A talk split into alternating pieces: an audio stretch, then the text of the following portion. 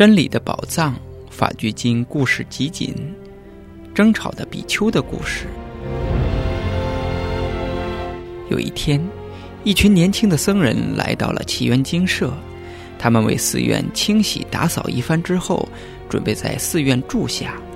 这时候，又来了一群僧人，他们对打扫寺院的那群僧人说：“我们是长辈，辈分和资格都比你们高。”因此，你们必须尊重我们。这个地方要让给我们住。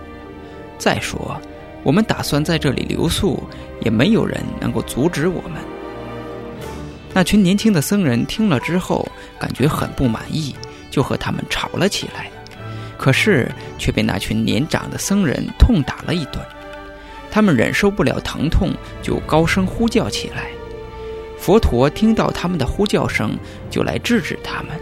并谴责了他们，之后就设定了一条新的戒律：出家人不可以互相斗殴或互相伤害。